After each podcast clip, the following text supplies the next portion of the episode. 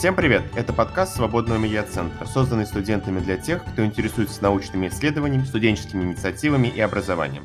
Пожалуйста, подписывайтесь на наш телеграм-канал, где публикуются новости и эпизоды, а также слушайте нас на всех доступных подкаст-платформах и на нашем YouTube-канале. Меня зовут Борис. А меня зовут Ксения, и сегодня у нас в гостях Игорь Павлов, кандидат психологических наук, преподаватель Свободного университета. Игорь, здравствуйте. Спасибо, что нашли время и возможность с нами поговорить. Здравствуйте, спасибо, что пригласили. Давайте начнем с какого-то такого общего вопроса. Как мы можем вообще определить агрессию и в особенности социальную агрессию, такую более, более общее понятие? Ну, есть определенные критерии психологии, по которым можно определить агрессию достаточно четко. У нас как раз одно из первых занятий по курсу, даже два занятия ушло на то, чтобы все-таки договориться и выработать какие-то общие, э, общее видение того, что есть агрессия, исходя из того, как это принято в разных науках, но все-таки с э, фокусом на социальную психологию, потому что я эту науку представляю. А в то время как студенты, которые записались ко мне на курс, они, многие из них являются специалистами в других науках, и в разных науках могут быть несколько, некоторые расхождения в понимании одних и тех же понятий.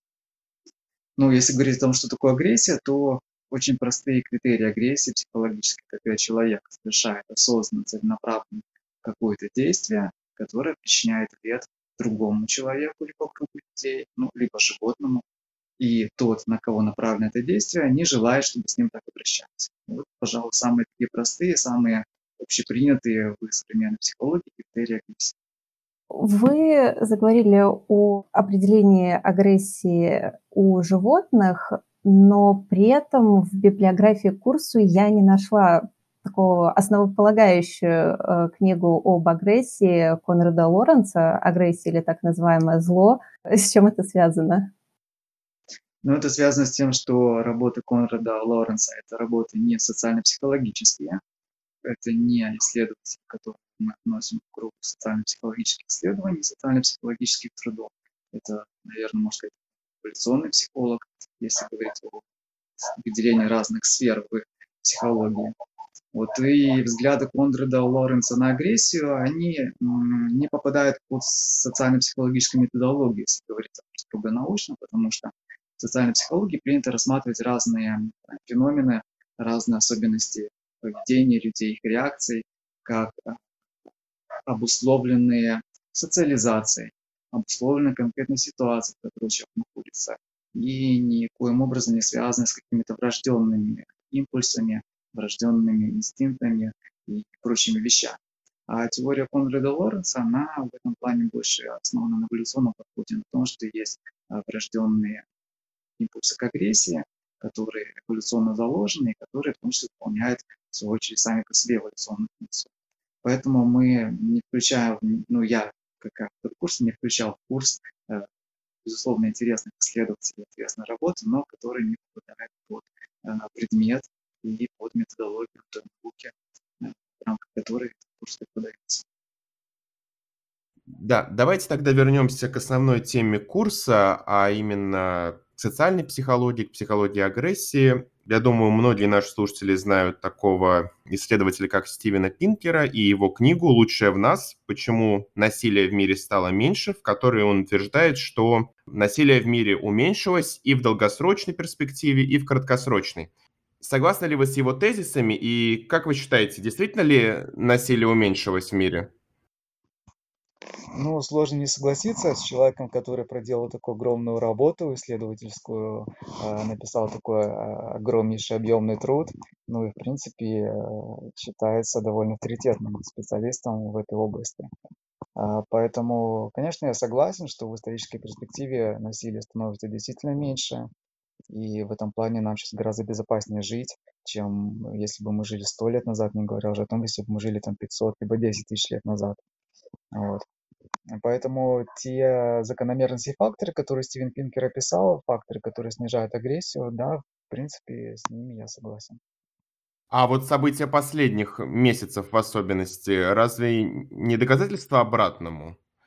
В самом центре Европы происходит такой достаточно ожесточенный конфликт, и ни о каком снижении агрессии или даже насилия не может быть и речи. видите, мы не можем по, из единичных событий выводить закономерности, потому что все-таки, если мы проведем какой-то объемный статистический анализ, а, количество войн, которые ведутся в, этом столетии, в прошлом, позапрошлом и так далее, и так далее, то мы увидим, что действительно насилие становится меньше.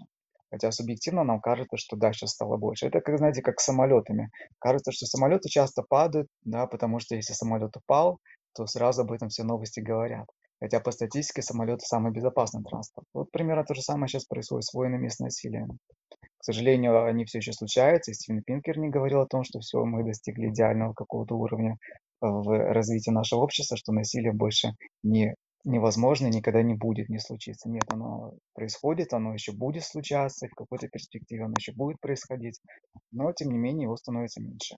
И есть э, определенные статистические доказательства этому. Если рассматривать э, как раз э, повторяемость, то есть кейс Адольфа Эйхмана, в какой-то степени, сейчас очень много людей проводят э, параллели э, с событиями, происходящими в нацистской Германии, с событиями, которые сейчас происходят. То есть все-таки какая-то есть закономерность. Или должно еще какие-то события должны происходить? Конечно, психологические закономерности, они ну, универсальны.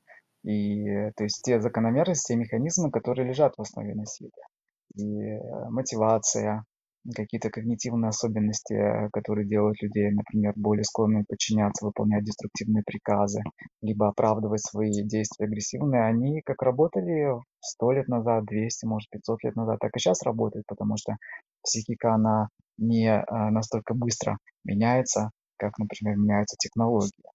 Вот. И действительно, то те как бы те механизмы, которые лежали в основе принятых решений, совершенных действий Эйхманом, либо каким-то э, солдатом в Первой мировой войне, во Второй мировой войне, э, каким-то полицейским, э, который применял насилие, э, или человек, который совершал сам преступление насильственное сто лет назад, 50, либо вчера, да, то, конечно же, в основе этого лежат э, одинаковые механизмы, разве что какие-то нюансы меняются. Ну, например, меняется роль средств массовой информации в том, как э, они могут способствовать оправданию насилия через э, распространение какой-то идеологии. Конечно, сто лет назад гораздо меньше было для этого возможностей, для идеологического оправдания насилия, когда не были так распространены средства массовой информации, информации, тем сейчас. Но это все равно такие условия, как бы э, условия важные, но внешние по отношению к психике а то, как происходит работа а, психики по осмыслению полученной информации, по ее переработке, к принятию решений, все это, в общем-то, не настолько кардинально и быстро меняется. Вот как раз вчера мы со студентами на занятии рассматривали кейс, самый-самый свежий кейс, это военнослужащие российские по фамилии Шишимарин, которого в Украине судили за убийство Э, гражданского лица. И мы рассматриваем этот случай сквозь парадигму, экспериментальную парадигму эксперимента Стэнли Милгрома э, на подчинение, довольно известный эксперимент, который был проведен в 60-е, 70-е годы 20 века. И казалось бы, сколько это, 50, 50-60 а, лет назад а, были получены какие-то данные, но тем не менее эти данные, эти открытия, которые были сделаны в эксперименте, они объясняют не только то, как себя вели люди в 60-х, 70-х годах, они, в принципе, объясняют и то, как сейчас люди себя ведут. Точно так же эксперимент Зимбарда, например, Стэнфордский тюремный эксперимент, тоже был проведен в 60-е годы, то есть в середине 20 века, но выводы и закономерности, которые мы можем вывести из этого эксперимента, из его данных, они вполне применимы для того, чтобы э, сейчас психологически объяснять происходящее сейчас да, в похожих условиях. Хотя, опять же, прошло несколько десятков лет с тех пор. Но в то же время есть мнение, что и эксперимент Зимбарда, и Милгрома, они проводились не чисто, и э, там технологии проведения эксперимента в 1963 году сильно отличались от того, что мы сейчас понимаем под э, хорошо проведенным экспериментом. В том числе, что Зимбарда и его коллеги, они провоцировали участников эксперимента на выполнение определенных действий. А, да, такие взгляды есть. Но давайте, там, если нужно прокомментировать, все-таки рассмотрим отдельно эти эксперименты. Если мы говорим с точки зрения а, методологии а, проведения экспериментов в науке, в том числе психологии, то эксперимент Стэнли Милгрэма был поставлен безупречно, потому что там были учтены все возможные переменные, была тщательно подобрана рандомизирована выборка, то есть он отвечает всем научным требованиям, в том числе современным. То, что касается того, что сейчас этот эксперимент не соответствует тому, как проводится исследование, это скорее касаемо этической стороны вопроса. Сейчас этические нормы, э, этические нормы исследований стали более жесткими, чем это было в 60-е, 70-е годы. И сейчас, скорее всего, этот эксперимент не, а, ну, наверное, не одобрила бы этическая комиссия в каком-нибудь университете, если бы его хотели поставить. Вот. Что же касается самой методологической и технологической составляющей, то это исследование проведено достаточно грамотно. А, эксперимент Милгрома, конечно, менее строг в этом, ой, то есть эксперимент Зимбарда менее строг в этом плане, и там больше к чему можно придраться, дает больше, скажем так, больше возможностей для э, критики. Насчет того, что Зимбарда, его команда сами провоцировали, э, нет, э, нет этому точных доказательств, потому что но, во всяком случае, я не встречал каких-то в литературе, критической в статьях, а, какие-то доказательства, аргументов в пользу того, что это было именно так, что Зимбарди чуть ли не сам а, провоцировал там эту агрессию, если бы он там не провоцировал, то никто бы агрессивно себя не вел.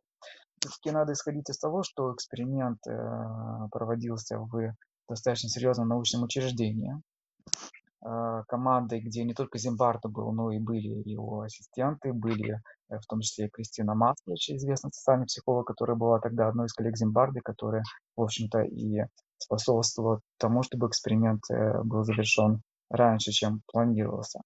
Вот. И э, тщательно велась запись всех, всего, что происходило в эксперименте. Если мы сейчас будем рассуждать о том, что а, якобы в этом эксперименте был какой-то подлог, якобы себя очень, очень как бы вели э, крайне неэтично, либо даже э, фальсифицировали какие-то какие-то результаты, какие-то выводы автора эксперимента, это значит, что мы допускаем мысль, что в принципе Ельский университет, он лжет всему миру, то есть не Ельский, а Стэнфордский, прошу прощения, это Милгрэм был в Ельском университете, что такой ученый, уважаемый авторитетный, как Филипп Зимбарда, который, собственно, написал книгу спустя годы, где подробно описал свой эксперимент, который э, в этой книге признается, что до сих пор э, чувствует некое сожаление о том, что все пошло не совсем так, как э, это было, и что, в общем-то, ему не удалось эксперимент удержать под контролем, и который спустя, после завершения эксперимента, несколько десятилетий своей, своей деятельности посвятил не только дальнейшим исследованиям, но и попыткам реформировать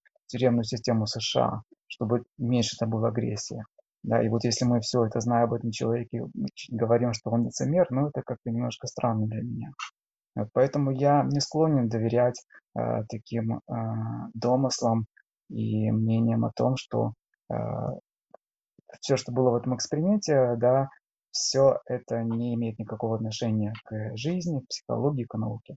Я могу сказать, что эксперимент, да, несовершенен, там можно много к чему придраться с точки зрения организации исследований, но в принципе данные, которые этот эксперимент нам дает, они достаточно ценные. Жизнь показывает, что э, жизнь не раз показывала, что все именно так и происходит, как это произошло в эксперименте Зимбабве. Та же тюрьма, американская тюрьма в Ираке Абу-Грейб, где в начале 2000-х да, был случай, когда американские э, военнослужащие издевались над иракскими заключенными, эти фотографировали их в разных там э, ситуациях насилия, эти фотографии всплыли в интернете, и Зимбардо как раз тогда был приглашен как эксперт по этому делу, и, по сути, он проводит параллель между тем, что было в эксперименте, и тем, что было в реальной жизни.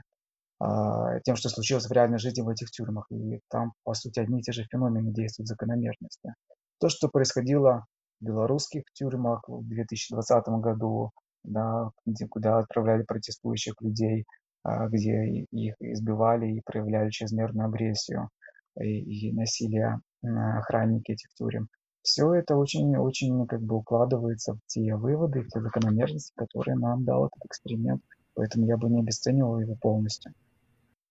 Вы упомянули события лета 2020 года в белорусские. У нас тоже в России есть тюрьмы, и не менее страшные, и проблема насилия и пыток в российских тюрьмах стала очень острой в последнее время. Насколько мы можем сказать, все же люди, которые в этих тюрьмах совершают э, злостные преступления, пытают, э, насилуют, они по своей природе, скажем так, садисты, или просто они поставлены в такие условия? В финансовом плане, в плане общей тюремной системы. Можем ли мы как-то это различить? Это смотря, смотря э, в рамках какого подхода мы пытаемся анализировать этот феномен агрессии. Если мы говорим, опять же, о социальной психологии, которую я представляю, то, конечно же, никакой вырожденности, э, агрессии, зла мы не можем говорить. Мы можем говорить о том, что какие внешние факторы, э, в том числе и те условия, в которых человек находится, могут э, побуждать его совершать агрессию, совершать насилие. Как раз эксперимент Милгрэма и Зимбарда, который мы уже обсудили, они построены именно на такой парадигме, то есть исходят из такой парадигмы, что человек не рождается агрессивным плохим, что человек может быть хорошим, но хороший человек, попадая в плохие условия, становится плохим человеком. Вот интересно, что когда Зимбарда был экспертом по э,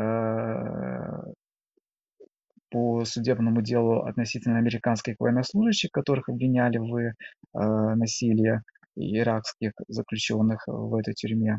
Вот, он, в принципе, анализируя этот кейс, э, пришел к выводу, что не столько сами эти обычные рядовые охранники э, виноваты в совершенном ими же насилии, сколько система, частью которой они стали. он выступал за то, чтобы не только а, осудили этих охранников, но и высшие э, американские военные чины, которые отвечали за создание этой тюремной системы и вот этой атмосферы там.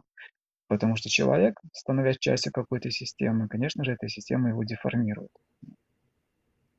Вы сказали, что врожденной агрессии, врожденной тяги к насилию не бывает. Но у вас в курсе есть даже такой практикум для студентов, в котором им предлагается оценить собственный авторитаризм и собственную склонность к насилию. Вот э, исходя из ваших слов, насколько вообще релевантно пытаться как-то себя проэкзаменовать по таким характеристикам. Ведь, ну, условно говоря, в одной системе ценностей мы будем более склонны, завтра мы проснемся в другой стране с другими законами, и нашего авторитаризма, нашего внутреннего не будет вовсе. Как вы считаете, вообще релевантно ли проводить такие вот практикумы, оценивать себя?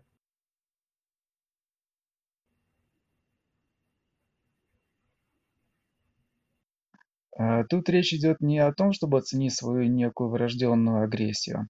А, это задание предусмотрено в рамках э, занятия по определенной теории. Есть такая теория авторитарной личности. А, одна из э, теорий, которая объясняет агрессию, точнее объясняет связь между способностью человека совершать агрессивные действия и определенным типом личности, который, назвал, который был назван психологией авторитарной личности. Автором теории является Теодора Дорна, ну и дальнейшие авторы эту теорию развивали.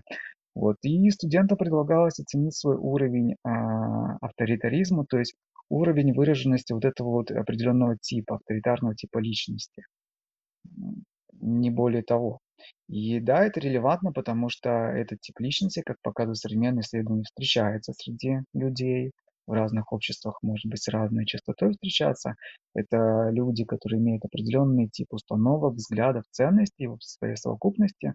Эти взгляды, ценности, установки делают их более, э, более восприимчивыми к пропаганде, к подчинению власти со стороны государства и его официальных представителей, и к тому, чтобы решать любые конфликты э, с помощью насилия.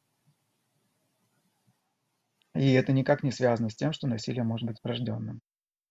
Рассматриваете ли вы в рамках курса и вообще, насколько это относится к социальной психологии, метод ненасильственного общения Розенберга, говоря о практиках? Нет, методы, методы снижения агрессии и ненасильственного общения, они несколько выходят за рамки нашего курса. Где-то, конечно, мы их э, применительно к тем теориям, которые рассматриваем, мы задаемся вопросами, а что нам эта теория дает для э, понимания того, как можно снизить агрессию, например, либо там, насилие в обществе. Вот. Но все-таки я вижу цель, цель курса, первостепенную цель курса – это разобраться в механизмах, причинах насилия, вот, и э, понять в этом плане, откуда оно берется, без каких-то домыслов, без э, стереотипов, без каких-то антинаучных идей, которые популярны в обществе, которые э, сами по себе эти, эти антинаучные идеи, предубеждения сами по себе могут еще больше приводить к насилию. То есть самое такой максимально всесторонний научно обоснованный взгляд на насилие и агрессию. Вот для того, чтобы квалифицированно оценивать э, такие действия. Вот, и поэтому теории, которые посвящены э, именно каким-то э, методам ненасильственного общения, но которые не входят в круг социально-психологических теорий, объясняющих насилие и агрессию, в курс мы в, курс, в рамках курса не рассматриваем. Я правильно поняла, что Маршал Розенберг не входит э, в социальную психологию? Мне сейчас сложно ответить на вопрос, потому что, наверное, нужно заглянуть в работы этих авторов более глубоко. Э, я как-то раньше не задумывался о том, насколько их идеи соотносятся с предметом социальной психологии, отвечает э, предметная область, поэтому пока я затрудняюсь ответить. Ну, давайте тогда вернемся к сержанту Шишимарину. Вы сказали, что в рамках курса вместе с студентами рассматривали этот кейс, как раз э, анализируя склонность людей подчиняться приказам, зачастую преступным приказам. Но если мы вернемся к его показаниям во время суда, вот эти слова, которые были на первых полосах э, всех российских медиа, я выстрелил, чтобы от меня отстали. Это то же самое подчинение приказу, которое, допустим, описывалось э, в книге «Банальное зла», или это нечто новое? Какая-то новая модель поведения, как вам кажется? К какому выводу вы пришли со студентами? Ну, мы не пришли к выводу однозначному относительно этой фразы, потому что я еще продолжаю над ней размышлять, но эта фраза, произнесенная постфактум, и э, я пока думаю, что она дает нам для понимания тех механизмов, тех факторов, которые повлияли на поступок. Действительно ли это было так, что человек э, сказал сам себе в тот момент, что ладно, я выстрелю, да, только бы от меня отцепились. Либо это некое такое объяснение постфактум, которое у него сложилось в его, ну, грубо говоря, в его голове, для того, чтобы как-то, да, как-то для самого себя осмыслить этот поступок, ответить на, на вопрос самому себе, почему я это сделал. А, поэтому эта фраза, хотя, да, как вы сказали, она во всех заголовках и на всех билбордах, вот, э, она как бы выхвачена, а, э, на ней акцентируется внимание, но я бы не уделял ей такое слишком а, большое внимание и не считал бы ее какой-то краеугольной в понимании того, почему человек совершил и э, то действие, которое он совершил. То есть, скорее, все-таки это было подчинение. Это подчинение в таком милгровском понимании. Если рассмотреть эксперимент Милгрома классический, то как там люди себя вели, подчинялись, то можно очень много провести аналогии между участником эксперимента Милгрома и этим сержантом. То, что, в принципе, мы сейчас со студентами сделали, и как-то нам более-менее удалось понять, почему же он поступил так, как он поступил, хотя, конечно, это всего лишь гипотеза, нам неизвестны все обстоятельства и подробности этого дела и того, что происходило в тот момент. Это касательно вашего вопроса про фразу, да, я, я это сделал, чтобы от меня отцепились.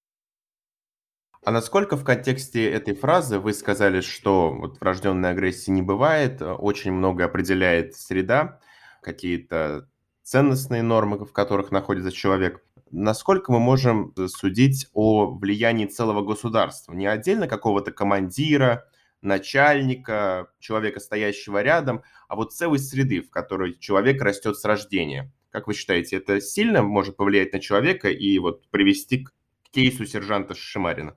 Да, конечно, это может повлиять, это создает определенные предпосылки, а, да, определенную, наверное, готовность человека в какой-то момент проявить агрессию. Если мы говорим о государстве, то что делает государство? Государство институционализирует агрессию, то есть придает ей некий э, легальный статус, ну, определенным видам агрессии, например, военной агрессии, полицейского насилия. Вот. И с помощью идеологии государство оправдывает те либо иные виды насилия и дает, э, собственно, своим гражданам тоже способы оправдания определенных видов насилия, которые государством поощряются. Вот. Но, тем не менее, если мы говорим с точки зрения современного доказательного подхода в социальной психологии, а, пожалуй, таким подходом является именно подход ситуационистский, то есть слово «ситуация», с точки зрения которого даже если мы знаем все о личности человека, гражданином, который, какого государства он является, какие у него ценности, взгляды, характер, установки, род профессии, чем он интересуется и так далее, все равно все это мало нам что дает для понимания причин его поступка в той ситуации, в которой он оказался. Гораздо важнее нам знать, что происходило именно в этой ситуации, какие какие особенности самой ситуации, какие вот эти вот ситуационные силы на него оказали влияние. Вот, поэтому весь такой личностный бэкграунд и верование человека, его идеологические предпочтения и так далее, безусловно, могут играть какую-то косвенную роль, то есть, как я уже говорил, создавать такие предпосылки, некую готовность.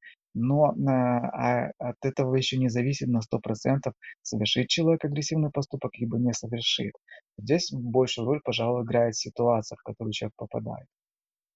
Э, социальные психологи когда-то действительно мечтали о том, что вот мы изучим человека, изучим его установки, ценности, взгляды, характер, да, и сможем предсказывать, что вот этот способен к агрессии, да, потому что у него такие-то установки, а вот этот, допустим, никогда не совершит ничего плохого, потому что у него другие установки, например, гуманистические установки ценности. Вот. Но э, многочисленные исследования, они постепенно развеяли этот миф о том, что если мы знаем хорошо личность человека, то мы, по сути, знаем, как он будет себя вести. Оказалось, что э, даже очень хорошие люди, повторюсь, опять же, как это было в эксперименте Милгрэма и Зимбарда, очень хорошие люди, оказываясь в плохой ситуации, поступают плохо. И также очень плохой человек, оказавшись в хорошей ситуации, может поступить хорошо. И если мы не знаем эту ситуацию до момента возникновения, да, то есть не знаем, а только знаем личность человека, пытаемся предсказать, как он поступит, мы можем очень сильно ошибиться. Потому что ситуация в какой-то момент, она может перевесить личностные факторы. Мы сейчас обсуждали события, которые происходят э, в последние годы, также исторические события, но в вашей программе вы еще разбираете художественную литературу, и поправьте меня, если я что-то неправильно уловила, но она у вас идет наряду с примерами из жизни. И насколько этично сравнивать э, художественную литературу, даже будь это 1984 э, или Досье 72, потому что, мне кажется, это несколько разные области. Ну, вот интересный вопрос, насколько этично сравнивать э, литературу, события, описанные в литературе, событием жизни. Наверное, ну, я бы даже, наверное, не думал, что это вопрос, который находится в плоскости этики скорее вопрос релевантности, да, того, что мы разбираем какой-то кейс вымышленный, и можем ли потом мы применить э, эти э, какие-то выводы, полученные в вымышленном кейсе, для лучшего понимания агрессии, которая происходит в реальной жизни. Но та литература, та литература, которую я выбрал, она, несмотря на то, что в ней описаны события вымышленные, с точки зрения фактологичности, они э, описаны достаточно грамотно с точки зрения социальной психологии, эти события. Поэтому, если взять книгу Досье 72, большого значения не имеет э, то, тот конкретно тот, э, то содержание происходящего, да, описанного в книге. Больше значения имеет то, как это все происходило, как, какие механизмы, а, закономерности влияли на то, что люди так менялись и принимали такие решения. Даже там не важно содержание самих решений. Ну, это могут быть э, решения убивать всех пожилых членов общества, потому что это экономически выгодно, как это в книге Досье 72, либо решение убивать всех евреев, потому что это тоже выгодно моему государству. То есть независимо от того, какое, какое это решение, кого убивать, какую категорию людей, да, сами механизмы, которые приводят человека к тому, что он соглашается с этим решением, более того, не просто соглашается в какой-то момент, начинает его притворять в жизнь, вот они, они как бы здесь э, вполне вполне, э, вполне могут, могут быть описаны правдоподобно в литературе, и вот именно в этой литературе они описаны достаточно хорошо. А это довольно частое явление, ну, вообще, в принципе, как э, социальная психология рассматривает э, художественную литературу или фильмы, может быть, э, где какие-то довольно яркие примеры описываются. Как я вижу литературное произведение, автор хотел привести к какому-то, добиться какого-то ощущения у читателя, у него есть какой-то финал, и поэтому его персонаж действует так или иначе. И в принципе, действия персонажа мотивированы не жизненностью, а желанием автора. Ну, здесь можно с разных сторон смотреть. Если автор создает какую-то э, антиутопию, э, серьезный автор, то он, конечно же, не будет просто выдумывать э, персонажа, который может поступать как-то вот так, как автору захочется, абсолютно иррационально, абсолютно оторванно от жизни. Задача хорошего автора, например, при создании антиутопии, сделать ее максимально реалистичной. А, где-то завуалировать какие-то аналогии между происходящим в его антиутопии и тем, что происходит, происходило или происходит, или может произойти в реальной жизни. А, поэтому, э, опять же, те произведения, которые я выбрал, они достаточно реалистичные. А, и несмотря на то, что, конечно же, поступки персонажей являются плодом воображения автора, они вполне объяснимы с психологической точки зрения. И даже не имеет значения, это выдуманный персонаж, либо невыдуманный персонаж. Вот. Если он ведет себя реалистично, как это описано в этом кейсе художественном, и можно использовать, например, теорию психологическую для того, чтобы объяснить его поступки, да, то, в принципе, этот кейс вполне подходит, потому что, а, потому что персонаж а, укладывается в некую концепцию человеческого поведения. Это значит, что он не, не является каким-то абсолютно иррациональным. Это значит, что он, в принципе, может быть э, неким э, кейсом, который есть смысл разобрать. Давайте вернемся к современной российской действительности. У нас в последнее время очень часто говорят о массовом помешательстве, о массовой агрессии. И у вас в программе курса рассматривается день индивидуализация, эмоциональное заражение как фактор этой агрессии. Но многие спектры сходятся в том, что российское общество очень атомизированное. Насколько вообще может уживаться вот эта вот массовая агрессия и достаточно высокая степень разрозненности общества, когда нету никакой общественной мобилизации? Или это такие переходные состояния, которые могут трансформироваться буквально там за несколько дней, недель, месяцев? Ну, под массовой агрессией понимается агрессивное действие, которое совершает э, определенная группа людей. Там малая группа, либо большая группа, например, толпа или какая-то группировка. И это как бы не совсем то, когда многие или большинство членов какого-то общества а, или граждан какого-то государства, они там солидарны в том, что агрессию можно применять. То есть массовая агрессия – это конкретные действия, совершенные вот, а, одновременно, сообща, определенным количеством людей.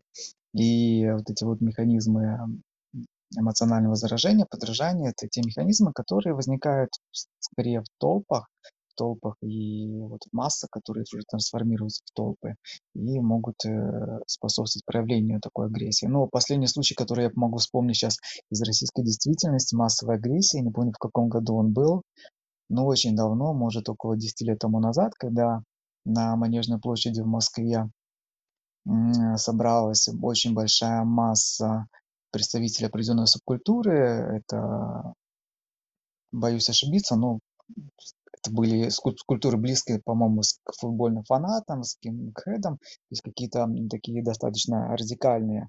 Вот, они собрались там почтить э, память какого-то убитого своего соратника, насколько я помню. Вот очень смутно вспоминаю эти события.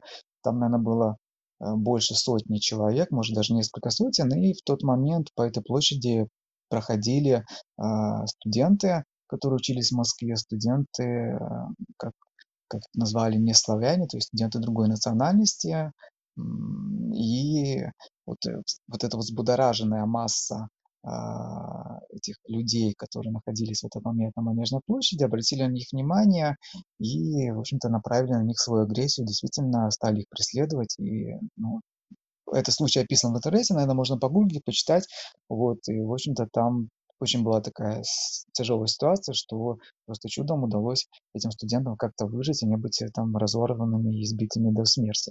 Вот это пример массовой агрессии, действительно, когда толпа становится как бы субъектом агрессивного действия. Вот действует как единое целое, как, как такой единый кулак, если привести такую, ну, провести такую аналогию, либо метафору.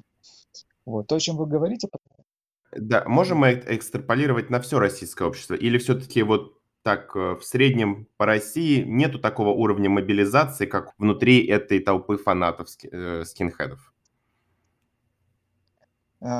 Это, понимаете, это разные как бы разные вещи. Мы говорим о толпе, как о людях, которые находятся в одном месте, в одно время, да, являются участниками какого-то одного события, между ними складываются определенные эмоциональные связи.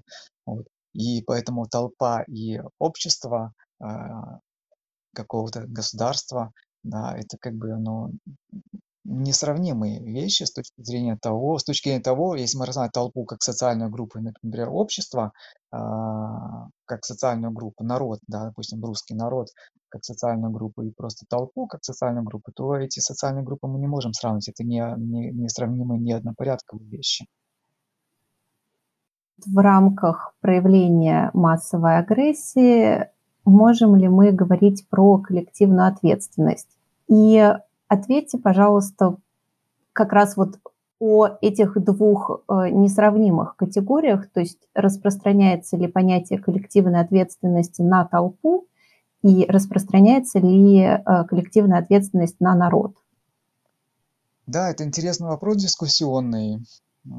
Как раз еще вот когда социальная психология начиналась э, как наука, и первые социально-психологические теории, это было начало 20 века, они как раз были посвящены попыткам понять, почему люди, собираясь в толпы, в массы, э, совершают преступления больше, чаще и более агрессивно, чем э, в одиночку либо в небольших группах. Был такой итальянский э, юрист по фамилии Сигеля, который даже написал книгу «Преступная толпа», и вот он, будучи юристом, заинтересовался психологией, чтобы ответить для себя на вопрос, а должны ли мы судить одинаково человека, который совершает преступление в одиночку, либо совершает преступление, будучи частью толпы. Какую меру ответственности мы можем ему приписать? И в итоге он пришел к выводу, что, конечно же, человек, который совершает преступление, будучи частью толпы явля... являясь, как бы, можно сказать, превращаясь в некое орудие этой толпы, он меньше ответственность несет за те действия, которые совершает совершенно самостоятельно и э, вне какого-то группового контекста, тем более вне э, контекста толпы. Вот.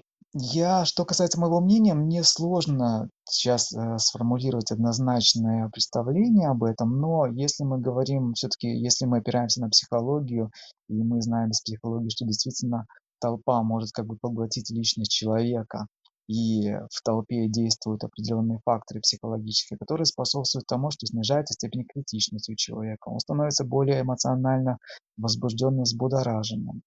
Вот, он меньше контролирует себя, сужается, максимально сужается его сознание. Вот, он становится более восприимчивым к каким-то указаниям, каким-то влияниям. Он становится более подражающим другим людям да, то, конечно же, вот эти вот а, силы, эти факторы психологические, они, ну, грубо говоря, развязывают руки людям больше, чем тогда, когда подобных, а, подобных условий нет, да, когда человек вне, например, толпы. Поэтому, наверное, все-таки человек, совершающий преступление а, как часть толпы, а, если мы говорим об ответственности, то это ответственность не столько его персональная, сколько ответственность, э, да, групповая, ответственность этой толпы. Вот. Если мы говорим о коллективной ответственности, например, граждан российского государства за происходящее сейчас э, с Украиной, то здесь я не являюсь сторонником коллективной ответственности и коллективного чувства вины, потому что все-таки на мой взгляд, человек должен нести ответственность за свои собственные действия, которые он совершает. И вот эта вот концепция коллективной ответственности, она даже в какой-то степени, на мой взгляд, противоречит в принципе психологии благополучия человека психологии здоровья человека, потому что а, с точки зрения психологии а, благополучия а, и с точки зрения психологии травмы, например, кризисной психологии, это является не совсем здоровым, когда человек берет на себя ответственность за те действия, которые он не совершал. Как раз-таки психотерапия, она, наоборот, работает в том направлении, чтобы четко помочь человеку очертить а, границы того, где он может взять на себя ответственность, потому что это зависело от него, это было его решение, его действие, и границы, где от него ничего не зависело, не стоит на себя брать ответственность за то, что совершалось вот за пределами этих границ. Вот. И в этом смысле концепция коллективной ответственности, она даже скорее антипсихотерапевтична, на взгляд, потому что она дополнительно травмирует людей, да, создает им такую вторичную травму, когда люди берут на себя ответственность за то, на что, в принципе, они не могли повлиять, и э, за те действия, которые сами не совершали, никак эти действия не одобряли и никоим образом в них не участвовали. Завершая наш выпуск, я хотела бы задать вам э, вопрос по вашей статье, которая выходила в марте о том, как бороться с плохими эмоциями. И э, там есть фраза, что агрессия под влиянием злости – это плохо. Может ли агрессия под влиянием каких-то других эмоций происходить? Потому что для меня эта фраза несколько, несколько странна.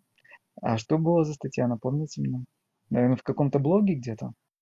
letidor.ru, и там э, полное название «Займите позицию наблюдателя. Э, психолог о том, как обходиться с плохими эмоциями». А, да, это, по-моему, было даже интервью, а не статья, потому что научные публикации у меня не выходили последние полгода. Да, да, прошу прощения, э, интервью. Там, наверное, как-то по-другому звучало. Мне кажется, да, вы наверное, немножко упростили. Там как-то имелось в виду по-другому, что, агре... что злость нормально, чувствовать злость, но ненормально, когда злость э, проявляется в форме агрессии. То есть вы, мне кажется, немножко переформулировали, да, то есть там акцент был на эмоциях, а не на агрессии. Но это, видимо, уже их редакция переформулировала, потому что я прям вот из текста взяла, и это, это у меня, собственно говоря, и вызвало вопрос, потому что довольно странная формулировка. У меня сейчас нет перед глазами текста, чтобы я перепроверил, может, я потом поищу эту статью. Вот, там речь шла, речь шла о том, что любые эмоции, чувства нормальные, которые мы испытываем, даже злость, ненависть, на себя не нужно винить за то, что мы испытываем кому-то злость, ненависть. Вот. Это нормально, но ненормально, если мы свою злость, ненависть проявляем деструктивными способами, в том числе агрессия. Есть конструктивные способы, безопасные для других, для себя, которые, с помощью которых мы, которые можем использовать для того, чтобы как-то отреагировать свои эмоции. Есть деструктивная агрессия, как раз деструктивный способ. Не любая агрессия продиктована эмоциями. У нас есть агрессия, которая действительно связана с эмоциями, так называемая эмоциональная агрессия. А есть агрессия инструментальная, которая э, может совершаться, э, скажем так, с холодной головой, когда агрессия становится инструментом достижения каких-то целей, либо выполнения своей работы. Это то, о чем Орвелл писал в одном из своих эссе, да, когда говорил, что вот над нами сейчас летают э, летчики, которые сбрасывают на нас бомбы, но они это делают не потому, что они нас ненавидят и злостно хотят нас убить, а потому что они просто выполняют свой долг, потому что это их работа, не более того. Вот это пример, пример, что агрессия может быть не связана с эмоциями, что даже самые, самые добродушные люди могут совершать агрессивные поступки.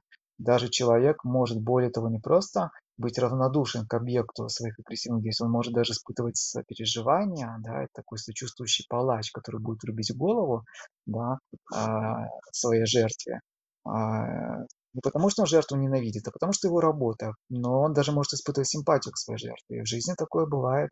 Особенно то, что касается именно, когда агрессия становится частью какой-то социальной роли человека, которую он выполняет. Например, того же палача, солдата, полицейского. Или как это было в эксперименте Стэнли Милгрэма. Но это может работать и в обратную сторону. Ну, что вы имеете в виду? Я имею в виду, когда жертва может э, оправдывать действия своего палача и испытывать к нему симпатию. Ну да, так называемый стокгольмский синдром, да, тоже интересный феномен, который имеет место быть. Вот, но мы сейчас, если говорим об агрессии, то с, с точки зрения понимания агрессии, вот этот вот феномен, когда сам палач испытывает симпатию к жертве, является более интересным и более важным в том смысле, что мы видим, насколько агрессия может быть разнообразной. Вообще то, что мы в своем обыденном языке называем одним словом агрессия, с точки зрения психологии это не какой-то один феномен, это круг феноменов, которые могут очень сильно отличаться по своему происхождению.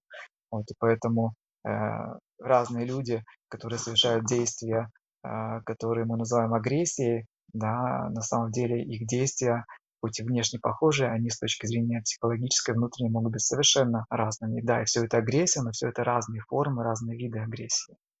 Я хотел вернуться к Шишимарину, которому сегодня дали, ну, огласили приговор или приговор а, пожизненное заключение. Вот мне немножко кажется странным такое решение, потому что есть много разных кейсов а, в разных государствах, где людям присуждают да, определенные сроки за агрессию. И если, например, сравнить этот кейс с каким-то другим, ну, первое, что приходит на ум, например, кейс Брейвика, да, которому тоже дали пожизненное заключение. Но при этом те действия, а, которые совершил Брейвик и которые совершил Шишимарин, совершенно разные по типу агрессии, по факторам, которые лежали в основе агрессии.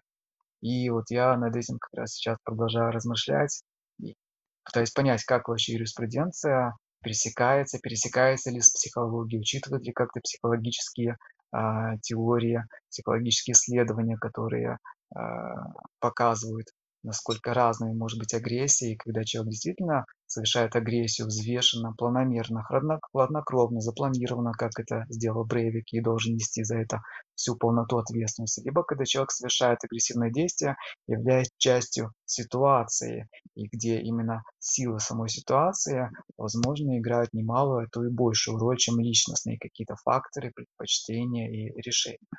Вот. Но с точки зрения судебной системы, как бы наверное, не сильно учитываются эти факторы.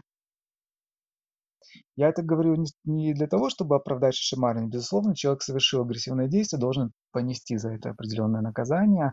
Вот, и к тому же он взял на себя ответственность. Для меня скорее этот кейс как повод задуматься да, вот о тех вопросах, которые я озвучил. Еще раз более глубоко погрузиться в понимание того, все-таки, что лежит в основе агрессивных действий людей, которые их совершают в разных условиях, в разных обстоятельствах. Вот. И можно ли этих людей, а, которые совершают вроде как поступки, которые мы называем и там, и там агрессия, можно ли их одинаково наказывать, учитывая, что это совершенно может быть разная агрессия именно с психологической точки зрения. На этом наш выпуск подходит к концу. Спасибо, что слушали нас. У нас в гостях был Игорь Павлов, кандидат психологических наук, преподаватель Свободного университета. Игорь, спасибо вам большое, что пришли. Спасибо, что пригласили. Это был подкаст Свободного медиацентра. Подписывайтесь на наш телеграм-канал и слушайте наши выпуски на всех подкаст-платформах.